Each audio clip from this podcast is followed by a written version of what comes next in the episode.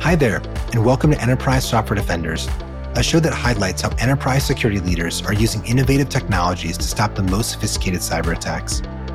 In each episode, Fortune 500 CISOs share how the threat landscape has changed due to the cloud, real world examples of modern attacks, and the role AI can play in the future of cybersecurity.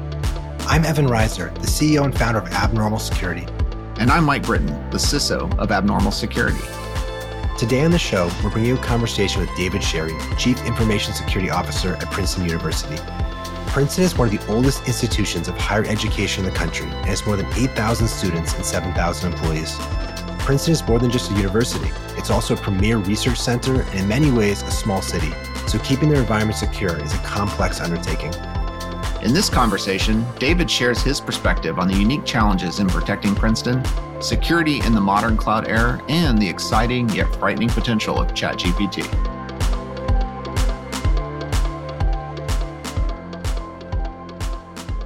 Maybe to kick us off, will you tell us a little bit about your role at Princeton? Yeah, sure. And uh, once again, thanks for having me. My role at Princeton, yeah, I uh, as the CISO at Princeton, I've been there about seven and a half years now, and I have university wide responsibility for the entire, if you want to say, stack of the security mission. I have security architecture, I have security operations, risk assessment, training and awareness, and also play a key role in disaster recovery, business continuity, as well as compliance and regulatory areas as well. The mission statement of my group is kind of unique. People, when they first heard it, were kind of quizzical about it. We don't mention firewalls or endpoint security or anything like that. We say that the mission of our group is to make security programmatic and cultural at Princeton University in order for the university to succeed in its mission of teaching and research and learning. The programmatic piece meaning we should be plugged into every decision from hiring someone to installing a new multifunction network copier uh, letting someone go in every place in between. We need to have some step as early as possible. And then culturally, that people understand security is part of the success of the university, but also something that they should take personally as well. We think that if they're, we can teach them about security from 5 p.m. to 8 a.m., they're going to be thinking securely from 8 a.m. to 5 p.m. as well. Makes that job a little bit easier. So programmatic and cultural, we say that a lot. Our president quoted it once, so that was really cool too. I'm always interested in how people got into cybersecurity. Can you kind of share your origin story of what led you into cybersecurity? Yeah, so it starts with being the right person with the right skills, with the right attitude at the right time, and maybe silly enough to raise my hand and say, I'll do that. I was working for the US Postal Service in the late 90s when computing was exploding, and they were creating a new IT group and needed someone to help out. And I said, wow, I can do that. I was in grad school from 93 to 96. So I was kind of on cutting edge of computing at that time. And uh, getting that on my resume helped. I stayed with the Postal Service through Y2K, told my boss I was leaving after I finished those responsibilities for bigger pastures, and uh, signed on with a security startup. They weren't necessarily looking for a security person, they were looking for someone who could take the reins of building a what they considered to be the best security operations center in the world and put a great team together. We were third out of the gate, I think, in the year 2000 to do managed security for small businesses, medium sized businesses. And that was, that was awesome. Uh, we got bought nine months later and everybody got handed a cardboard box, but it got security on my resume, Mike. And because of that, every job that I put in for afterwards uh, had security in the title. I went to financial services next as the vice president of security for number eight bank in the country, and then made the switch to the wild, wild west of higher education and never looked back. So, David, one of the things that um, I remember from our first meetings many years ago is I think you said Princeton's a little bit more complex of an organization than you might think, right? It's not just about protecting students, right? Which is our ephemeral population, which has its own complexities. We have alumni, we have our research facilities. We're doing kind of high technology research. And Princeton's not just a university, right? It's a city, right? And we got to think about how do we protect the police department, all those other things. Can you share maybe like some of the unique cybersecurity use cases or challenges, right? That you know might be unique to you that maybe other security leaders might not fully appreciate. Yeah, that's a good question, Evan. And it is a unique place. Uh, I mentioned I worked in financial services, and there I had the authority to say, Thou shalt do this and thou shalt not do that, because we were protecting $250 billion of other people's money. Can't do that in higher ed. We've had requests to have Roombas put on our network. That wouldn't have happened at the bank.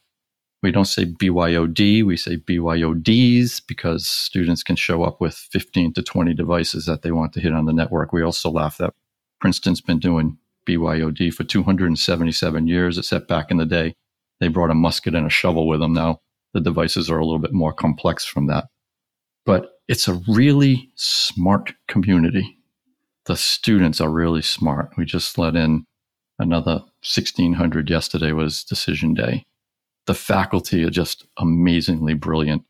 And I would dare say that the staff is right up there with them. They have to be in order to be able to support them. So it's a really complex environment in that regard. We get the outside influences, we got the freedom and the collaboration and the intellectual property aspects we have to worry about. We have research on really cool, life changing and uh, world changing decisions that could be made. That makes it a really complex environment. But the thing that differentiates it, especially from my background at financial services, is the collaboration amongst higher ed my Ivy Plus peers, we talk daily on a list serve. We have every other week a Zoom meeting and we meet in person twice a year. And if something is going to hit somebody else, it's going to hit Princeton and vice versa. So there's a lot of talk. That wouldn't have happened at the bank. I wouldn't be able to call up another bank and say, yeah, I'm seeing this. What are you seeing? And they would say, yeah, no. so, um, is it a stressful environment and a challenging and complex? Yeah. But is it exhilarating and exciting? Oh, yeah. Yeah it's really just a good, good, great place to work. Can you kind of tell us how the threat landscape has changed with the broad adoption of SaaS and cloud platforms? Yeah, I've been speaking about the cloud for almost 20 years. I did one in 2004 about moving to the cloud and said, you should treat the cloud no different than you treat your data center. And I still believe in that. I've never not trusted the cloud, but it's all about trust, it's about contracts, it's about visibility and making sure that if you move offsite, you still have some control, oversight, command, response, everything that goes along with it. Why should I be paying the power and electricity when someone else can? And having the flexibility and the redundancy uh, is just the way to go. So I believe in it. Dave, you, have been in this business for a while, right? I have to imagine that 10 years ago when you made a list of like, here's my top three issues I got to think about, you know, in the pre cloud ver- world, versus a day where everything's kind of interconnected, there's probably changed. Like, well, yeah, what are some of the things that fell off the list and then are now kind of at the top of the list? One that has continually stayed on the list is phishing. We don't think that will go away, but the techniques and the sophistication has changed, but the phishing is still there. But I was thinking back 10 years, 2013, advanced persistent threat was a big buzzword that we were trying to defeat. Internal threat was always big. Social engineering was just coming on the scene. So it was more things that I think we had under our control. And now phishing is still there, but some of the things that might be out of our control, third party, supply chain, the weaponization of legitimate software tools makes it a little bit more dangerous and a little more complex. The phishing's still there as well, which can lead to ransomware, uh, which we weren't talking about in 2013. But it seems like we used to be able to control it, and now we sometimes have to respond. So, what are some examples of emerging threats or even new security use cases that CISOs didn't have to worry about five years ago? The rise of cybercrime and crime syndicates instead of just the random person trying to, you know, get a little bit of money or get some fast pipes to another place. Uh, that's uh, certainly big. I think the hyper connectedness, you know, having people sleeping with their watch and being connected and it, it's just their car driving down the road. It's just amazing how that has changed. Artificial intelligence, machine learning, chat GPT, it's certainly that's been a game changer. And it's good to work in a university that's on the cutting edge of that stuff that can reach out to the faculty and say, hey, what are you thinking about this? Dude, one of the unique things about you, right, is um, you know, you've worked in some like really large organizations, right? And large organizations have like way more sophisticated attacks. Maybe the average person might really fully appreciate. I think you have examples you can share of some attack either you've seen or kind of maybe heard about from your peers that you felt was particularly sophisticated or innovative or unexpected in some way? I was having a conversation with some peers just yesterday in Philadelphia, and we were marveling at the really rapid decline of network based attacks. We all have really good endpoint, we all have good border firewalls, intrusion detection, what have you, you know, automatic DDoS failover. And the criminals know that. So they move away from that and they go right after the ultimate endpoint being the human. So the one I think that comes to mind that we have witnessed and others have witnessed is the weaponization of taking over token codes for multi-factor. It's like a man in the middle attack and then cloning the token and bringing it back into a personal browser or a burner phone and imitating the person, which bypasses all of the security that we have. That's an area that AI and ML has to help us in because there's almost no defeat from that until after the fact that it's over. So that was probably the most unique one I've seen in the last six or eight months. I saw it one time during a red team attack with the good guys doing it, but it was the first time I saw an attacker use it. So, what are some of the new areas of investment that will be disproportionately valuable to protect organizations in this cloud first world? So, I keep saying that AI and ML, and a lot of times marketers use that as a buzzword to scare us or you know, we lived through the year of PKI for 10 years and all these other things that have gone on in the past, but this is not going to go away. So looking at that investments into security tools is certainly are going to be something disproportionately valuable, I believe. And I think that will help us also, as I mentioned, the, the supply chain attacks and third party attacks. And we're hoping that the cloud's not going to go away. There's some positives and negatives to it from our staffing and boots on the ground, but I think that's really the area that I'm focusing on is how can that new brave new world of artificial intelligence make us smarter in order for our spend and our resources and our response to be better. That, that's a theme I hear kind of all the time from our customers. I think part of the frustration that a lot of security leaders have is there's a big difference between the claim about the impact artificial intelligence is actually going to have versus the actual results. What are the areas where you've seen AI actually have an impact on cybersecurity? I don't think the general population realizes how much AI they use in their daily lives and in their personal lives every time they do some shopping online or order from Grubhub or search out a movie or buy concert tickets, how much AI is running behind there to predict what their next purchase will be or the next place that they'll visit. From a professional note, it's just something that has to be considered with every security decision we make now, whether it's a new vendor or whether it's making tweaks to our current infrastructure or just anything that we need the solution providers that we deal with to be able to help us anticipate or predict or really quickly address the threats that are coming in. We can't keep up with the threats. I tell the boss all the time if an attacker has the right time, motivation, and resources, they will hit us. They will get through to us. We just can't keep up from that regard. So that's, I think, where the AI and the ML can certainly help us stay not one step ahead with the attackers, but perhaps in lockstep with them. So conversely, you know, you mentioned the the overhyping from a marketing standpoint on the capabilities of AI. Where are areas that AI is unlikely to to actually deliver real results now or in the future? My answer might have been a little different about four months ago before Chat GPT showed up. I don't think it's going to replace people. I do think it's going to be a sea change, not unlike the internet was, not unlike the iPhone was. It's just going to change the way I think business acts and even how people can react to it as well. What do you think is going to be true about the future of AI's impact on the world that maybe other people might think are science fiction today? So once again, positives and negatives. I think it's going to help us. We can't be every place at every time and be thinking about every device and every bit and byte that's going through our network. So in that regard, it's going to help us. When we first heard about ChatGPT and we were all playing around with it, the buzz on the university was, wow, what's this going to do to admissions essays? And what is this going to do to writing thesis? That's where the focus was. And I'm the crazy guy sitting at the end of the table saying, what if somebody uses ChatGPT to unleash a worm that can't be detected? I'm a little bit concerned about the negative uses of it. I know places like Chat GPT and maybe some of their other competitors.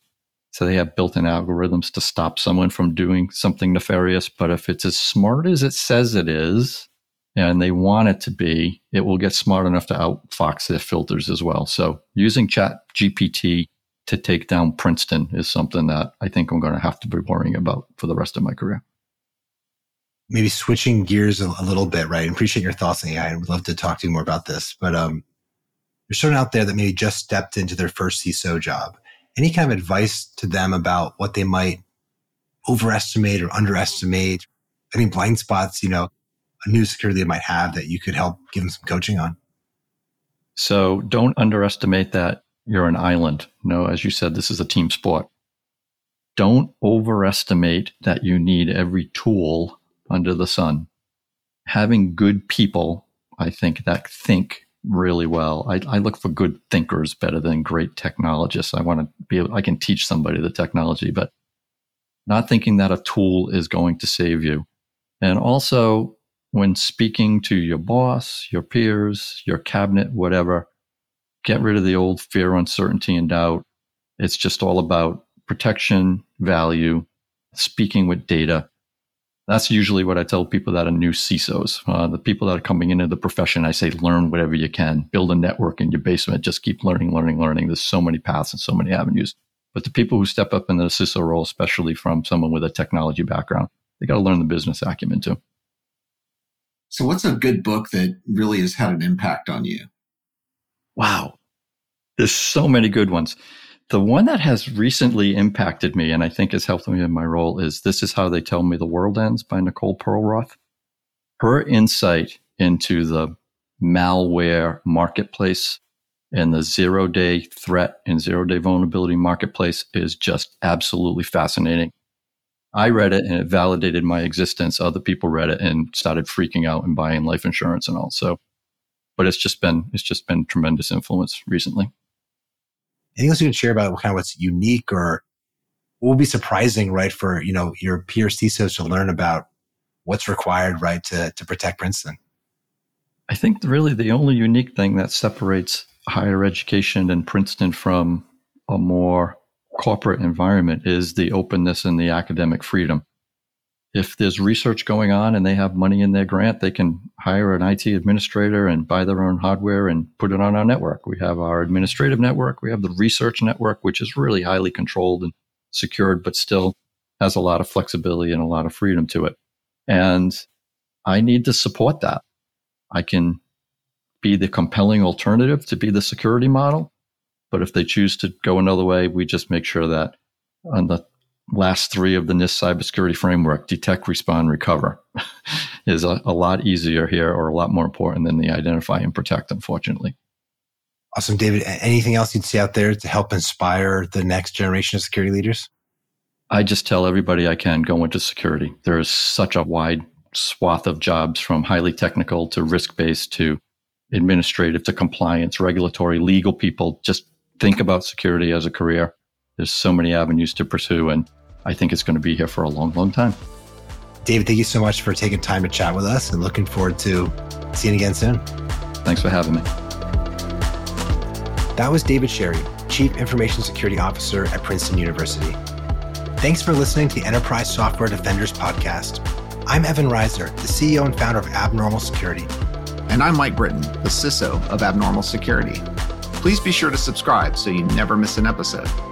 You can find more great lessons from technology leaders and other enterprise software experts at enterprisesoftware.blog. This show is produced by Josh Meir. See you next time.